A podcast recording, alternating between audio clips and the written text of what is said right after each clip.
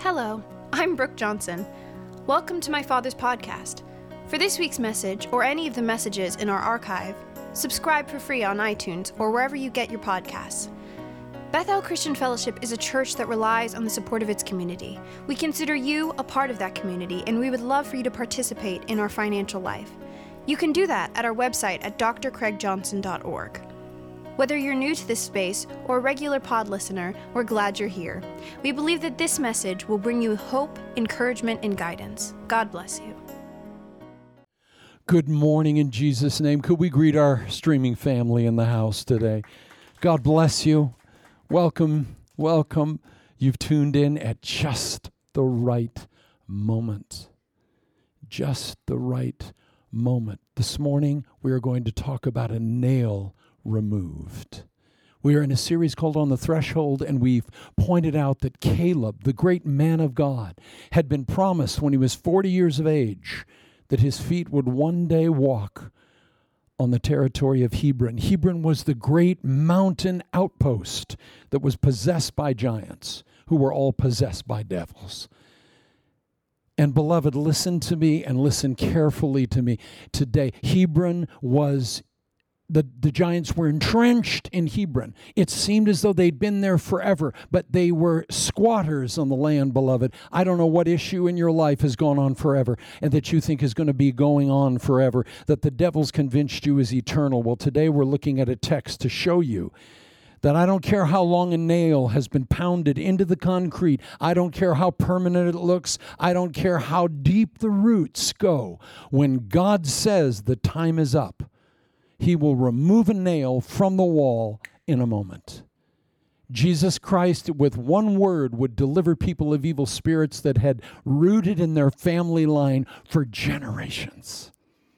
The primary expression of Christ's power was that he had authority over the powers of darkness. No one had ever seen that. Didn't see it in the Old Testament overtly.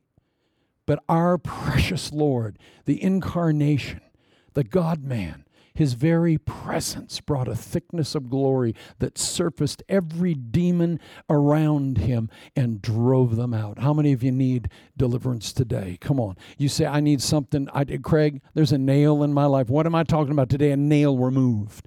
Well, beloved, only Jesus can deal with long term situations that just seem to be permanent, that the devil has convinced you are impossible. It's never going to change. The pain, the situation, the anguish, the torment, the assault. Well, let me encourage you today.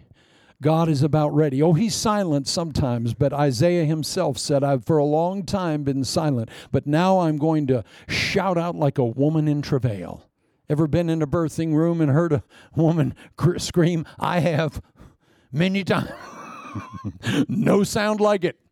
And, and can you imagine God says, I've been very quiet, but now I'm going to scream out loud. I'm going to manifest myself in such an overt way against the powers of darkness that what you thought would be entrenched around your life forever can be changed in a moment. The sermon is called A Nail Removed. What am I talking about? Caleb knew he wanted Hebron. The demon possessed giants dwelt in Hebron, but they were only squatters. They were only squatters. They had no true roots. Did you know no legitimate, no illegitimate authority can remain when God, the true authority, comes on the scene? Now, I want to read a text today from Isaiah chapter 22, verses 15 through 25, and I just want you to listen to the text. And we'll go through it bit by bit. But I want, we could also entitle not only the message A Nail Removed, but we could entitle this message Shebna Must Go. Who is Shebna? Give me a minute. Shebna must go. Isaiah 22, we're going back in Israel's history to the time of King Hezekiah. He reigned 29 years over Judah, 715 to 686 BC. The prophet Isaiah is speaking, verse 15. This is what the Lord, the Lord Almighty says Go say to this steward, to Shebna, the palace administrator, What are you doing here? And who gave you permission to cut out a grave for yourself here, hewing your grave on the height and chiseling your resting place in the rock? Beware, the Lord is about to take firm hold of you and hurl you away, you mighty man. He will roll you up tightly like a ball and throw you into a large country. There you will die, and there the chariots you were so proud of will become a disgrace to your master's house. I will depose you from your office, and you will be ousted from your position. In that day I will summon my servant Eliakim, son of Hilkiah and I will clothe him with your robe and fasten your sash around him and hand your authority over to him. And he will be a father to those who live in Judah and the people of Judah. And I will place on his shoulder the key of the house of David. What he opens, no one can shut, and what he shuts, no one can open. I will drive him like a peg into a firm place. He will become a seat of honor for the house of his father. All the glory of his family will hang on him, its offspring and offshoots, all its lesser vessels, from the bowls to all the jars. In that day declares the Lord Almighty, the peg, he's going back now to Shebna, the peg driven into the firm place will give way and it will be sheared off and will fall, and the load hanging on it will be cut down. The Lord has spoken. Someone say, Amen. What does this have to do with you? Well, beloved, Shebna must go. Who is Shebna? Shebna was a steward, second in command to Hezekiah the king. He was the most powerful, the most influential man in the kingdom, the greatest influence to the king. We'd liken him unto a Secretary of Defense, a Secretary of State. This guy was uh, the President's Chief of Staff. He was all that rolled up in a bag of chips. Shebna, uh, we don't know his pedigree, but all we know is that he was in the position for this season in the history of God's people. And he was the one that held the key. He was the one that opened or closed access to the king. He was the one that opened or closed access to all the recesses, resources of the kingdom. He was the guy you had to see if you wanted to see the king. And if you didn't give him a bribe or do what he wanted, the king was just surprisingly unavailable. Give him $10,000, you'd get right in. Someone else comes up that's poor and says, I'd like to see the king. Goes, How's Thursday uh, five years from now? Shebna was, for a season, the Bible says, like a nail pounded into concrete. Did you know the homes in the ancient world were built with nails in the structure? Why? Because the nails were used in the house in order to hang all your kitchen goods and all your clothes. You know what you do when you go into a house, right? Well, in the ancient world, nails were absolutely important, and they were in the temple and they were in the tabernacle because they were they were a part of the foundational structure of what was built so that they could bear the weight of all the heavy stuff in the house. So, this image of the, uh, the nail, Shebna, the steward, was likened unto a nail pounded with all strength into the very walls of the sanctuary of God. Have you ever have you ever had something in your life that is nailed so deep in the wall? Or it's a tent peg beaten in the ground so deep that you despair of it ever being pulled out. Has there been a perpetual illness again, an assault against your family, a demonic oppression, and, and it just seems to be there forever? Well, loved one, let me encourage you this morning. Your mountain knows your voice. The mountain knew Caleb's voice. Didn't acknowledge anybody else's, but let me tell you, when Caleb got into Hebron and said, I'm here, it says all those giants just ran right. He came in the front door, they ran out the back door. It was an effortless battle for Caleb. and your nail knows your voice. That nail that has been profoundly enduring throughout your family, generationally. It just seems like it's always been there. It's always going to be there, and everything that's hanging on it. Now, now again, we've been talking about fruits and roots, right? Roots going downward, fruits going upward. But we don't want to confuse roots and fruits, do we? Never. When you confuse like I did with my parents. Uh, Craig, they're dandelions. I went and mowed the dandelions. That's not how you deal with dandelions. That multiplies them in perpetuity unto a million generations, the way Craig did it. Lawn's clean, Mom. Thank God for me. Now, you got to go to each one and uproot every single dandelion plant. I did not like that teaching. I've never liked that teaching in my spiritual life. Craig, you thought you could use a lawnmower. well, there's no there's no easy way in the kingdom. I mean, you got to do things God's way to get the results that God promises. Mm.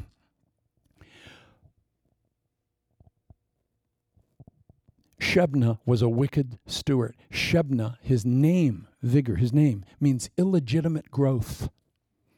He was an illegitimate authority for a season of time, securely planted like a peg pounded in the wall. One of those things that you go, that's never coming out.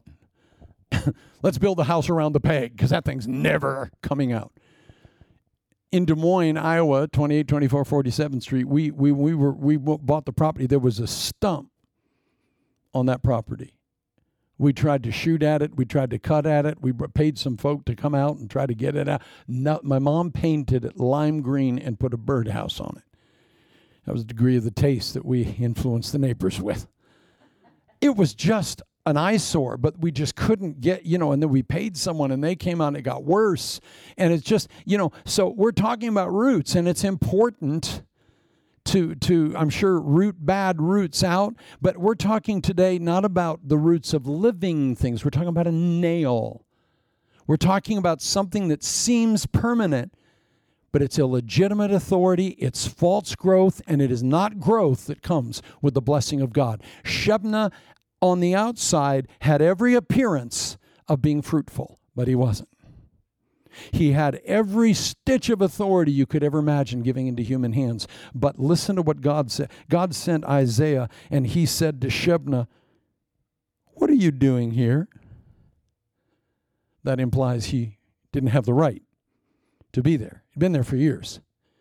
Like an old nasty nail pounded into the concrete. Well, just leave that. I don't want to deal with that. That alcoholism has been in the family line forever. Oh, that nail's going nowhere. That stump will never come out of the ground. I agree with our strength, with our help, and with our power. But when the Lord says Shebna's time is, at what is Shebna? Shebna is that which is behind every pain of your life, every anguish of your life, every loss of your life, every oppression of your life, every assault of your life. There's something behind that. Did you know there's someone behind every heartbreak and every pattern that has been set against you? Your entire life. And, and if you don't get the root, if you don't find the nail, now we don't want a category mistake, okay? You see a nail and then you see it's carrying uh, a burden of 100 pounds, all right? Whatever the burden is, just think it could be a bunch of rocks from the backyard in a basket hung in that nail. Now, is your problem the burden? Oh, God, please, Lord. Shit, I'm going to pray for this. The problem isn't the burden, the problem is the nail. If you cut the nail off, the burden what? Drops immediately. All of it drops into oblivion. Can you can you imagine that all the oppression of your life against you, all the assaults of the devil against you is like that which is hanging and we just keep focusing on the burden and the depression and the oppression and the possession and the repossession and the deeper and God goes look at the nail look at the nail go to the root Go to the root. The nail will now recognize your voice, just like the mountain recognized Caleb's voice. It took 45 years for Caleb to get to Hebron again. But when he got there at 85, he was 85, but he was alive. He said, I'm as spry as I was at 40. But now the mountain heard his voice the giants left in a moment. The nail that had appeared fixed permanently forever was shorn off just like that. See, people couldn't believe Jesus because they'd had these burdens forever. Remember the woman in Gospel of Luke, 13 years she's been over, bowed over. She cannot stand up. She's in the synagogue. She's in church. She's a daughter of Abraham. She loves the Lord. But the Bible said she had a spirit of infirmity that bowed her over 13 years. And Jesus said, Come out. And immediately she stood up. Now, the religious spirit wanted to know why he did that on the Sabbath. You could have done that on Monday. Does that religious spirit still make you do that with your neck? My dad used to go when he got bit. That's what I do whenever I run into a religious spirit. A man born blind in John chapter 9, he'd never seen in his life. Christ heals him, and they go, You did that on the Sabbath. You could have done that any other day. Jesus goes, if the eighth day happens to be on a Sabbath, don't you circumcise a little boy in the temple? Is that work? Well, my father works on the Sabbath hitherto, and I do. I am the Lord of the Sabbath. Oh, and they wanted to kill him all the more. Ugh. Pharisees put principles over people all the time. God puts people over principles every time. What is the nail that appears permanent? What, what, Shebna, God said, removing Shebna from his office was like pulling out a nail. There's always someone you call, right? The jack of all trades, Lord of none. Hey, Mickey, what, what is that? We have a nail. No problem. And he comes, now he wants to shear it off, you know, just to, you know, but we want this thing pulled out. Amen. You want that out of the structure of your build. You want that completely gone. There's now you know there's only somebody somewhere that's an expert at the nail, and you call that guy the nail guy. Now he's a little antisocial. He has a few demons of his own, but he can pull a nail out like nobody's business. That's the guy you call to come to the garage. And he looks at it for an hour.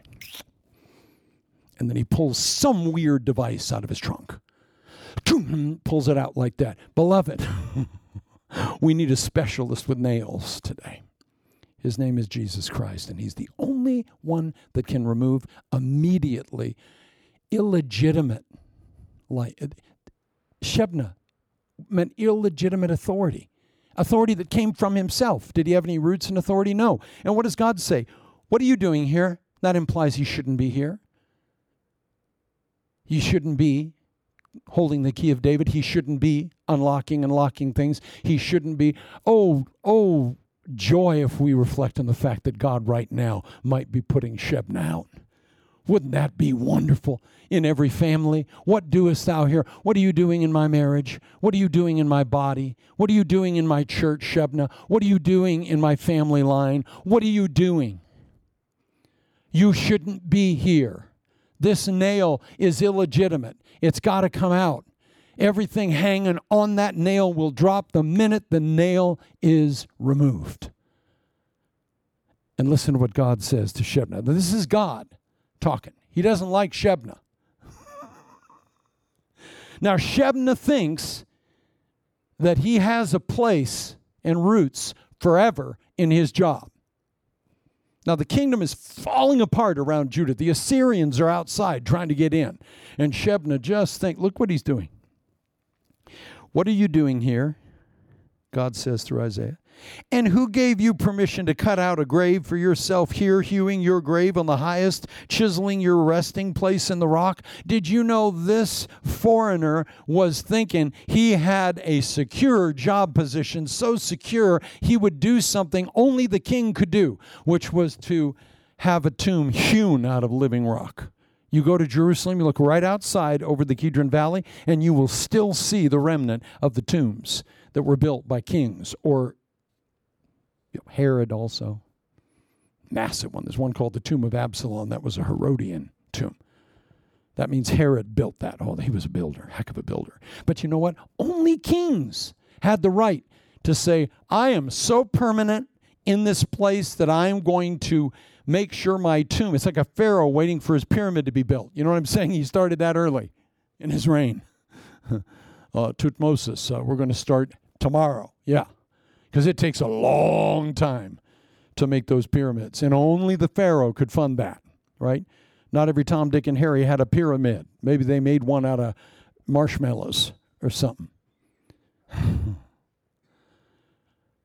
Shebna is saying, I'm a nail nailed in the wall and I'm not going anywhere. In fact, I'm going to hew a tomb for myself and my lineage out. I'm going to have a resting place. You know what demons say when they come into your family line? They go, I'm here forever. This is my house. This is my resting place. I'm nailed in the wall and I'm going to take my time and I'm going to die in this land, but I will not die before I oppress you and destroy and kill everything in your family line. That's what demons say.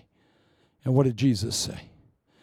When you cast demons out of a person, you make sure they don't stay empty. The house doesn't stay empty. Fill it up with the Holy Ghost, wall to wall Holy Ghost. Because if you don't fill that house up when the demons leave, they come back with seven worse than themselves and they say, This is my house. See, Shebna is saying, Jerusalem is my city. This is my temple. I ain't going anywhere. I'm here forever. And God Almighty says, Really, Shebna? You shouldn't be here to begin with. You're defiling my people. And you are not. And you know what God says to Shebna, to the demon, to the nail that is bearing the burden of your entire life? God says to Shebna, I'm going to grab you right now. In the Hebrew, he said, I'm going to grab you. And the implication is you are never going to escape my grasp. God is saying to the devil, that's been standing over your life, your marriage, your family, your your advancement, your whatever. It doesn't matter. If it's in, get it out. If it's on, get it off. Doesn't matter. God says to Shebna, Shebna, your time is up. You have no right to be here. You're an illegitimate authority. You're illegitimate, unblessed growth, and I'm going to grab you with my own fist, and you will never escape. And I'm going to throw you like a ball into Assyria. And you are going to die, all right, but you're not going to die with the tomb built next to King Hezekiah. You're going to die by your lonesome in another place. Ooh, how many say Shebna has to go? Whatever it is. Shebna is anything that has been in your home, your family, your body, your health, your finances, your just your mind, where wherever you have been tormented by a nail driven in that says I'm not going anywhere. By the way, the devil always says that just before he leaves. I'm not leaving. Really? In the name of Jesus, you're going to leave. You're going to get out, you're going to stay out. Did you know what Shebna was? He was a squatter. Yeah, he was in the temple. Yeah, he was on the land. Yeah, he had the key of David. Look at the sacred things hanging on this wicked nail. The very key of David. Now, once Shebna is thrown out, God has a guy named Eliakim, which means the Lord resurrects, and brings him in, and he says, Now, now nail him in. He's the correct nail to nail into the wall. How many of you know you need some relationships and friendships that are legitimate nails once God expunges the demonic nail? Lord, could, could I have a legitimate nail nailed into my life? Could I have someone other than Shebna? Overseeing my life. Shebna wanted to manipulate, control, and seize the finances and all access to the king. But guess what? God said, You're a squatter. You don't have any legitimate authority here. I myself, the Lord says, I'm going to grab you and throw you out, and I'm going to bring in Eliakim. But you know what? We look back, we look further into the future, and guess what this text references? Who has the key of David that opens and no one can shut and shuts and no one can open? Remember, that's in the, I can't remember the book of Revelation. Where might that be in the Bible? I, I believe the Bible from generation to revolution. I'm sure you do. I even believe in the Scofield sermon notes in the Bible. Amen. Praise God. If the King James was good enough for the Apostle Paul, it's good enough for me. Listen, Revelation 3 7, and to the angel of the church at Philadelphia write these the words of him who is holy and true, who holds the key of David.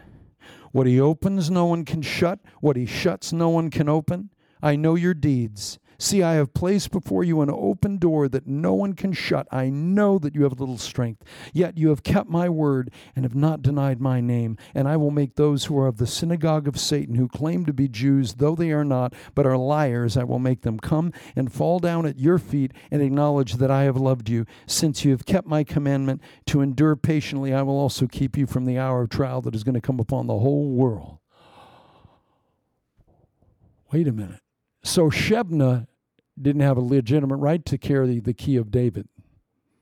It went to Eliakim, a local righteous guy, for a while, but it was destined for the Messiah, the God man himself, who said, By the way, I wear the sa- I'm the nail that's driven deeply into God's house and into my holy church. I alone bear the authority of the key of David.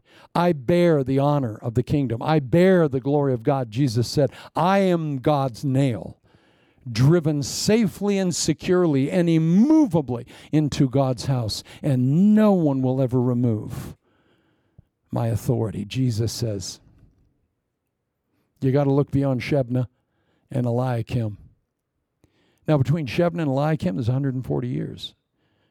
Between Shebna being thrown out and Eliakim coming into that position and, and being the true nail nailed in the was 140 years. After that, we come to the time of Jesus Christ our Lord. It's in the book of Revelation in the 90s where he's speaking to John. And he says, Just so you know, and just so it's clear, I am the nail. I am the one that bears the glory of the kingdom of the Father. It's all hanging on me.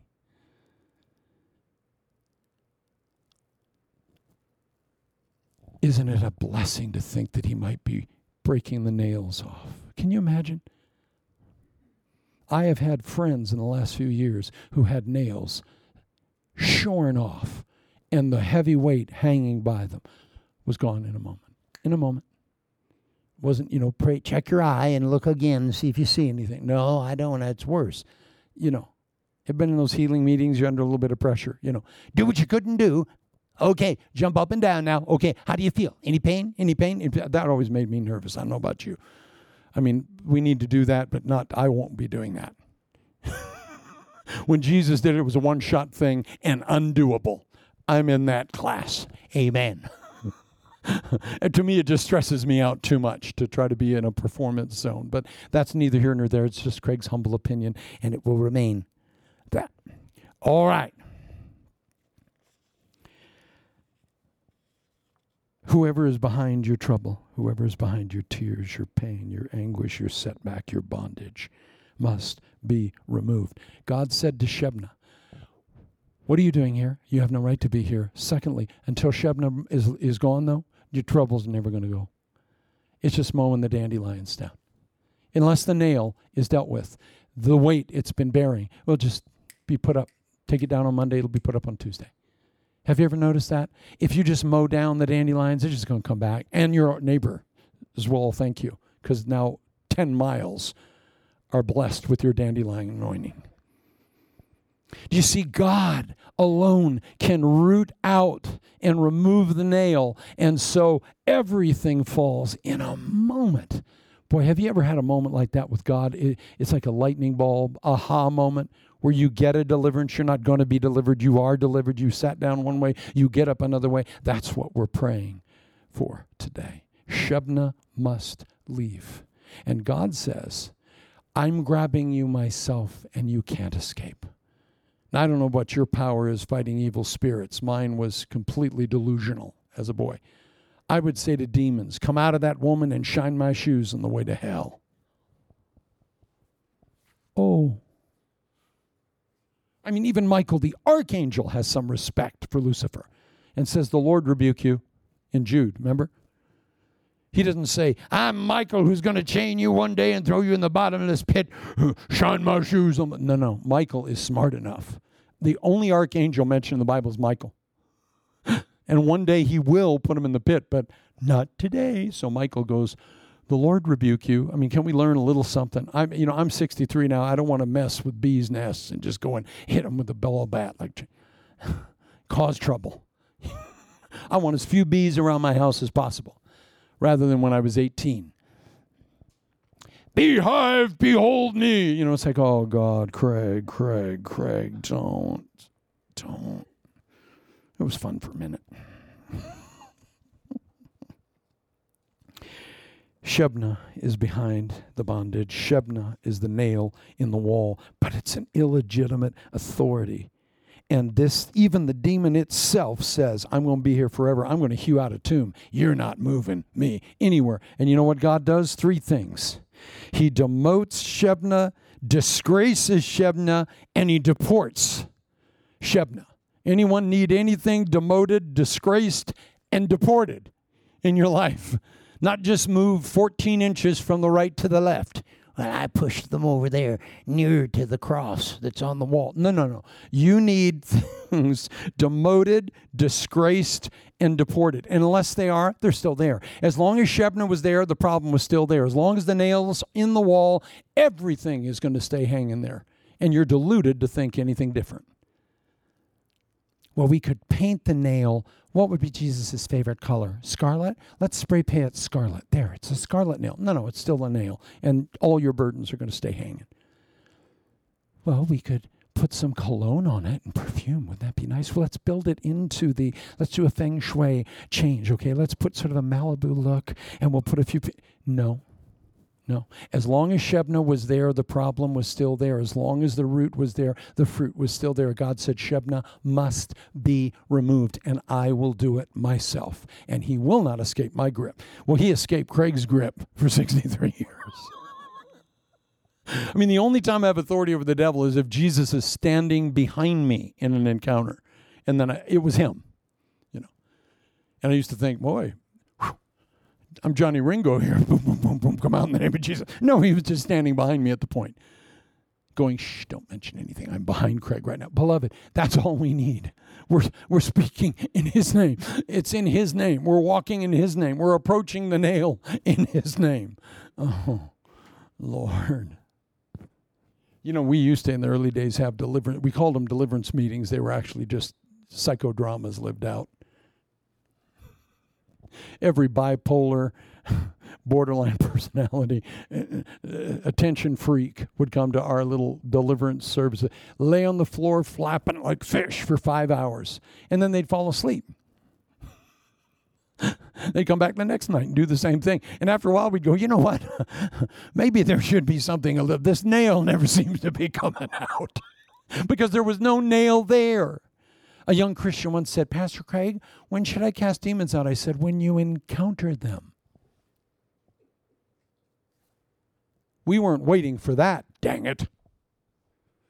We were inventing them out of whole cloth, thinking they were there, projecting them there in the chair, and casting them out. It was a lot of fun, but after five hours with the same 80 pound kid that's going like this, you know, and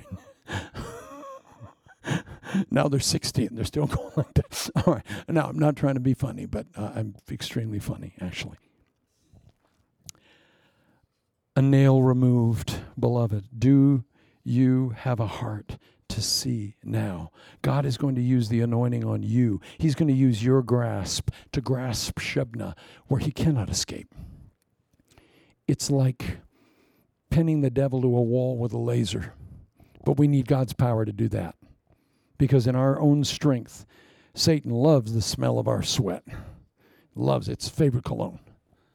Because he knows that's not the Holy Ghost, that's Craig. You go, that's Craig. I don't have to leave. Remember in Acts chapter 19? The seven sons of Sceva, the so called uh, exorcists, were wandering around and they find this demon possessed man and they say, In the name of Jesus, whom Paul preaches, come out of the man. And the demon said, Paul I know and Jesus I know, but who the hell are you? and it says, leapt on him and all, ripped their clothes off and almost killed them. That was not a meaningful encounter in the spirit. Why? Because they didn't have the authority to pull an illegitimate nail out of the wall. But in Jesus' name, we have the authority. Paul had the authority. Demons know, by the way. Shebna knew his time was up, but no one would dare say it. And he still talked every last second like he was going to hew his tomb out and have a resting place and be there in Jerusalem forever. But God said, Nope. And thanks be to God. Your mountain knows your voice. Your nail knows your voice. Nobody else's. Do you know when I was a little boy, my favorite book, and it was a book God brought into my life because I couldn't understand the Bible to save my life. I always opened it up and rim, Tham begat Rap That. What, but what I did understand was that little yellow children's book called The Sword and the Stone. Remember that? The sword in the stone. I used to watch that movie all the time. All the pretty music, like worship music. It was little Arthur. Right? Remember what his brother Kay called him? Squirt. You know, he's just disrespect. And and little Arthur, remember his voice was like, and they find the sword that's buried in the stone, and Arthur just goes up and he can pick it up and pull it out, and he puts it right back in. You know. And he like drags it home, you know, and his brother Kay sees it, and he goes, oh, you know. And Arthur puts it back in. He goes, well, once it's been taken out once, anyone can. And Kay, of course, the idiot can't pull it out. What's the point? you got to be God's anointed to be able to pull that thing out of the stone. And God is giving in this season a clear reminder in and through you, Arthur, or Guinevere, whoever you are in the spirit, that nobody can pull that sword out but you. Nobody. No one could deliver Hebron of its demon possessed giants but Caleb. The mountain knew Caleb's voice. Your nail knows your voice that is going to be removed. And you know what? You may not have an anointing to do everything. I had the weirdest anointing when I was in my teens. I mean, weird. We'd have people healed of strange things, but they would all die of something else. I used to refuse to pray for certain people with certain diseases because they all died. I'd pray for them and they all immediately died with like in a month. So I said, you know, I'm going to steer clear of that one. God will give God will give you an anointing to pull one kind of sword out of the stone, not a dagger, not a derringer, not but just one. Find that and stay in your lane. Amen. If just one thing works for you, just, you know, okay, I can grab a Shebna and I can throw them out, but I can't grab a Shebna or a Glenn or a Wanda. I found the anointing works where it works, when it works, how it works. And and part of our sensitivity in this season needs to be to recognize what lane you run in, recognize where you have strength. And you know what? Your strength usually comes from your wounds. Your anointing flows from the scars in your life. Oops. I knew a precious woman who was a very high class prostitute for a season in her life. And she got born again and she got full of the Holy Ghost and she accepted Jesus. And there was an immediate transformation in her life. Everything changed. But she made the mistake of giving her testimony at the wrong church and the wrong youth group one time. And the youth pastor came and said, How dare you talk like a filthy whore in front of my kids? Don't ever open, get out and she was a brand new Christian, on fire for Jesus, just showed her wounds, just gave her testimony, just told the great things God had done for her, and a religious spirit quenched her and shut her down for decades. And she had a false sense of shame and guilt because a religious spirit doesn't want people free. So it will always shun you, shush you, limit you. And I told her years later, I said, Sweetheart, you've been quenching your own anointing. You've been closing up the very well. Your anointing flows from those wounds. And the devil offended you and got you early enough to shut off that flow of life. And now she was liberated. Now she ran to the roar. Now she led with her limp. Now, everywhere she went, she said, I was a high class prostitute. I got a $1,000 an hour. It's like, okay, that's a little too much. Pull it back just a hair nail that nail a little more subtly and but you know we all learn right? Whatever your anointing is to pull whatever your sword is out nobody else can do what you do. Your nail knows your voice. Shebna knows your voice beloved. What is it? Behind your sorrows behind your despair behind everything that's tried to limit you tie your feet bind you. You know i had a prophetic word from a premier prophet in Nigeria in uh, 2004. And uh, he greeted me by name, didn't know anything about me, called me by name. Uh, We're talking Old Testament kind of stuff. We're not talking about, I think I see a piece of cheese and there's holes in it. Does that make sense to you? No. It wasn't a piece of cheese, it was more like a floating cow. No. This guy called me by name as I entered into the room where he was, and he named three things that no human being could ever know about my life. Now, before I saw him, I put every sin under the blood from 13 up. there no African prophet. no, I hid under the blood of Jesus. I invoked the blood every moment I was talking to him. I'm praying under the eh, under my breath in the Holy Ghost, just to praying that blood on me so he can't see. Don't understand. I'm not seeing anything, but he saw everything.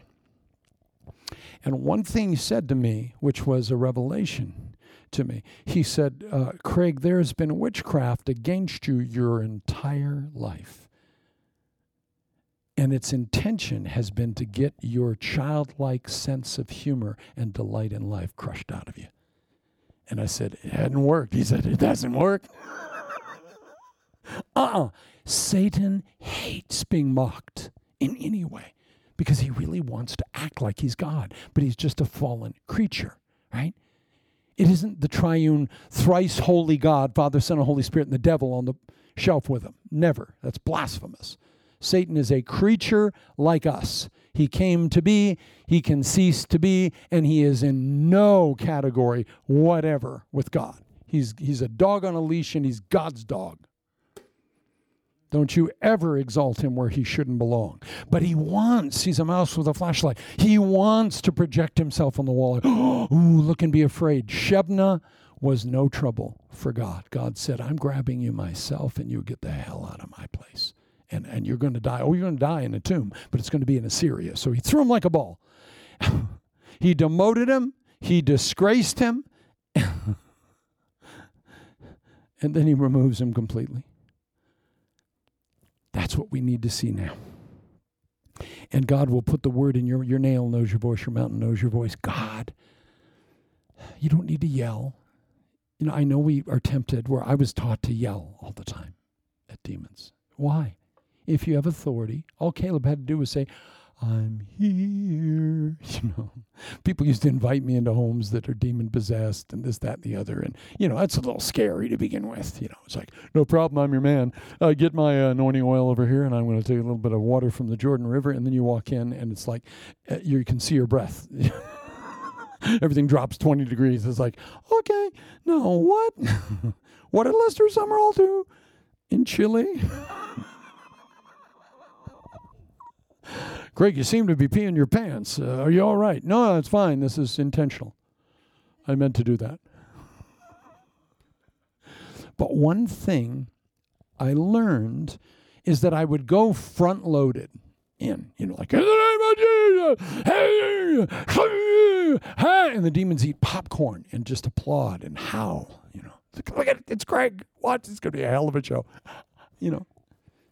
In Jesus' name. That really gets exhausting, even when you're 18. That's like a real quick, you know, does anyone have a Gatorade or does I just need a Snickers? Uh, my sugar's low. Yeah. Well, what I learned over time was these nails that would obey my voice would obey my voice if I would worship and I would center on God and I would bring His presence in. It was sort of His presence that they were scared of. It wasn't my sweat, it wasn't my voice. I didn't have to yell. And did you know, have you ever done Bible roulette, you know, when you're desperate and you hear Isaiah 42, 19, and you open it up and it says, Whore, you shall be exposed to the nation. I did that. I gave a precious young woman the wrong word once from Ezekiel. She came up after church. I'm tired. I needed a little orange juice, but I just sort of went with my dyslexic inversion of two verses. And the verse said, "Whore, I shall, I shall show your breasts to the nations and kill your children with death." It was one of those Old Testament. She came back the following week, very humbly in line. I thought, "What's she back here for? She got a word last week." She said, "Pastor, is this really the word the Lord gave me? I went, oh, no, honey, no, I'm so sorry. You know, I quoted the Quran or something. It was like, watch the words you give, okay? That I heard a Christian comedian do that. I actually did that. I think he stole that from me. So I have never been winging it since I give a little look at my pocket Bible before I send you off with a word. Yeah, Lord help. But I learned that it wasn't about me and I didn't need to yield, and it wasn't my authority that would grab Shebna and throw him out and disgrace. It was if I would worship the Lord and I would bring the presence down and ignore all the loud demonic manifestations and ignore all the screaming and all the growling and all the cursing and all the foul language, and I just would worship, then the presence of God would come down and that nail would be pulled out. And I thought, wow, it's a lot easier too. Not a six hour screaming session till you're hoarse. but you do learn things, even in the fake deliverance meetings. I cut my teeth in, on all these deliverance meetings. yeah. And you do occasionally run into an 80 pound young girl that throws men my size around, juggling with them. And that's when you get really humble before God and think in terms of fasting. Next time you ever get your butt kicked, it's really embarrassing as a young minister to get your butt kicked by an 80. We, we had a little 80 pound girl that had some demonic problems, and she was throwing me around and big fat guys around. I just thought, you know, we need to retreat a little bit. and take a breath because, you know, I had to do some proclamation. This evening is over. We are not messing with this anymore. We'll come back at another time. And we just hoped she would move to Russia or something, but she didn't. She kept coming back. But, you know, sometimes you have to retreat. You know, when in doubt, sit it out and figure out wait a minute. It is God's power through me removing this nail. It is God's power through me gripping Shebna. And it is God who is doing this work through me, if at all. Father, I pray right now.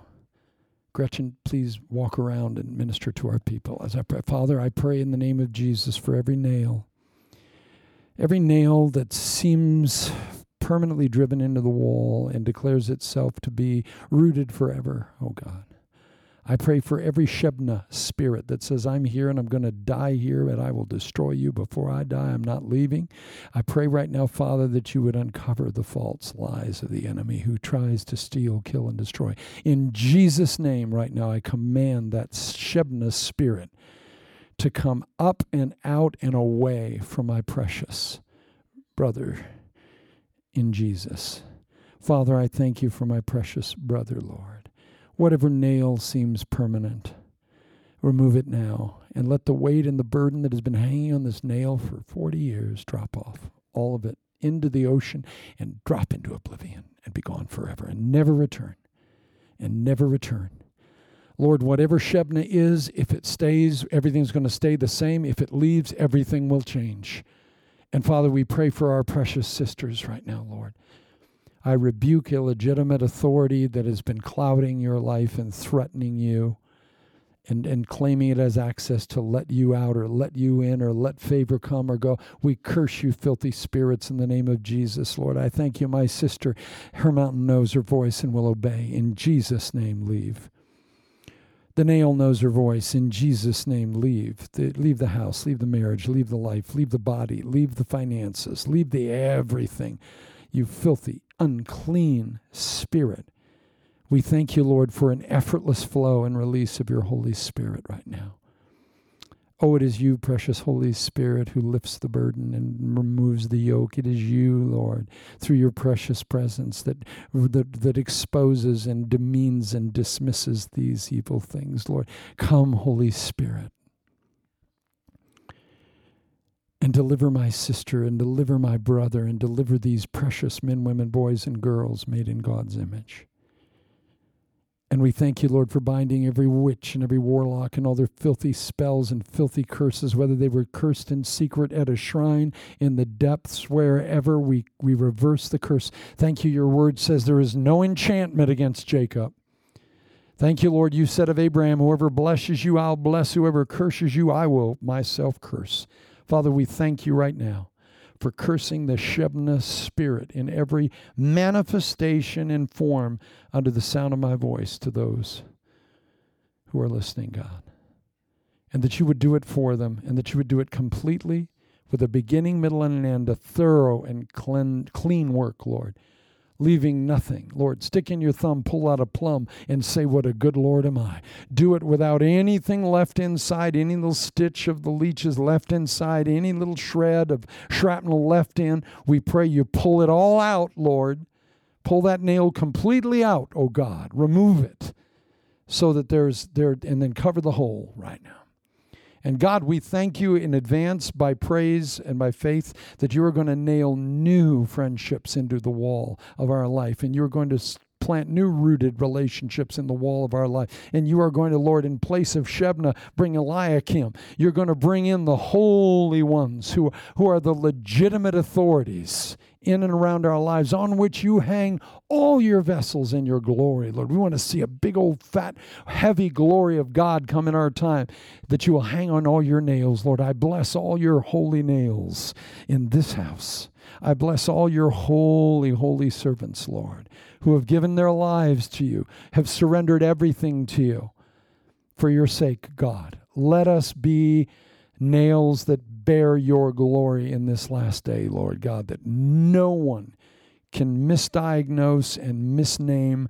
Bring your beauty, your peace, your deliverance, your rest to your people, God. Hang it on us. Make us a nail in your house. And somebody said, Amen. Ezra chapter 9 put it this way to his people He said, I'm going to give you a season of grace. I'm going to nail you into the wall of my temple. Deep and profound nailing. Boy, when God nails something in, it's in and it's permanent and it stays. Come on. Amen. Well, bless you. Can you give him praise? Can you put your little paws together? Come on, sheep. If you're a sheep, put up a paw. Come on now. we bless you in Jesus' name. We praise God. The nail is removed. Shebna must go. Oh, what a mighty God we have. Do you remember the song? Oh, what a mighty God we serve. What a mighty God we serve. Angels bow before him. Heaven and earth adore him. What a mighty God we serve. Then we'd modulate ten times. What a mighty God. Until all the old folk dropped off breathless. He's mighty. He's gracious. We thank you also, Lord, that you're making us into that little Philadelphia church, that little love church, that church made up of men, women, boys, and girls who love you for you, who have an I thou relationship with you, who don't have an I it relationship. We don't want your gifts, we don't want your stuff, we just want you. And we thank you that you went to that little church, the Philadelphia church, and you said, of all the seven churches, I want you to become visible to all the world. I want the body of Christ to sneak in and look in the peephole and see you. And I'm going to set an open door before you that no one can close. He's not giving that to every church, He's not giving that to everyone. He's giving that to his little Philadelphia love church folk, you, his beloved, his remnant. He says, I don't want everybody out there. I want you to be visible to them. So don't be shocked right now if your cloaking device drops off your starship and everybody notices you. Sometimes God puts a cloaking device on you and you could not, they wouldn't see you. They wouldn't see if you walked up to them wearing a red hat. When God cloaks you and hides you in the house, you're hidden, you're invisible. They can't see you at all. You can yell and scream and they won't see a thing. But when the Lord breaks that, cloaking device off of you, and I think that's going to happen to a few of you. You're going to become visible to all people. Amen. Little Love Church, Philadelphia. Amen. Praise God. One more time, let me hear my remnant clap. Put your hands together. Oh, bless you. Bless you. Uh, and and we are we love you. If you have any prayer requests, send them in. And also, those of you you may be new here, we don't you don't have to reveal who you are. And but I would ask you to help us out. I would ask you if if we feed you, you feed us. How's that sound? Maybe you don't tithe. Maybe you think, oh God, if I give them uh, 20 bucks, they're going to track me down to my grave. No, we won't. We don't track you down. We don't contact you and ask you for more money. We do not put your name on that mailing list of the evangelist that's going to start sending you serial emails every day. We don't do that. We simply say, if we feed you, you feed us. We in eight days we need three thousand dollars in eight days. So I would just appreciate if you know I'd just send a check into the Hampton Inn, which is in the mail, arriving tomorrow, which they will cash on Friday. Praise the Lord. But in eight days, we need that replenishing. And we want to thank you. All of our regular givers, this is not an appeal to you. This is for those of you who might be new, who might say, well, my $10 doesn't mean anything. Yes, it does. If we feed you, you feed us. You can go to the PayPal, push the button, boom, you can do that. And we will be so grateful by faith. Amen. We're going to give God a praise on credit right now that that's something. Now, maybe you don't tithe anywhere. Maybe you haven't been to church in years. Maybe you just go, I, I don't even know. Well, we'll take it. Amen. We'll take it. Five dollars, two cents, it doesn't matter. There's nothing too little. There's no amount too little. Amen. And for the platinum givers that give the $10 million, the Elon Musk givers, you will get a picture of me wearing this God forsaken outfit praying for you on the rock of agony in Jerusalem. Actually, just in my backyard.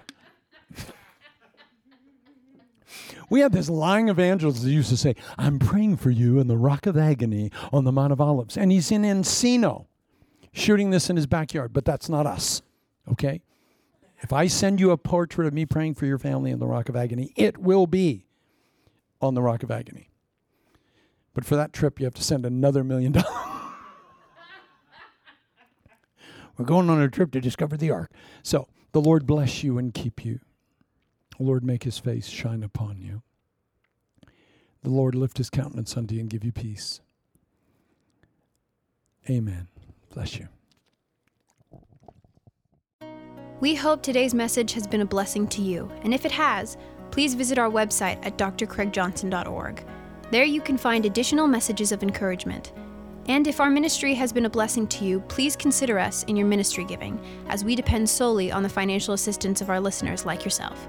Also, please feel free to send any personal prayer requests. You can find us online at drcraigjohnson.org. God bless you.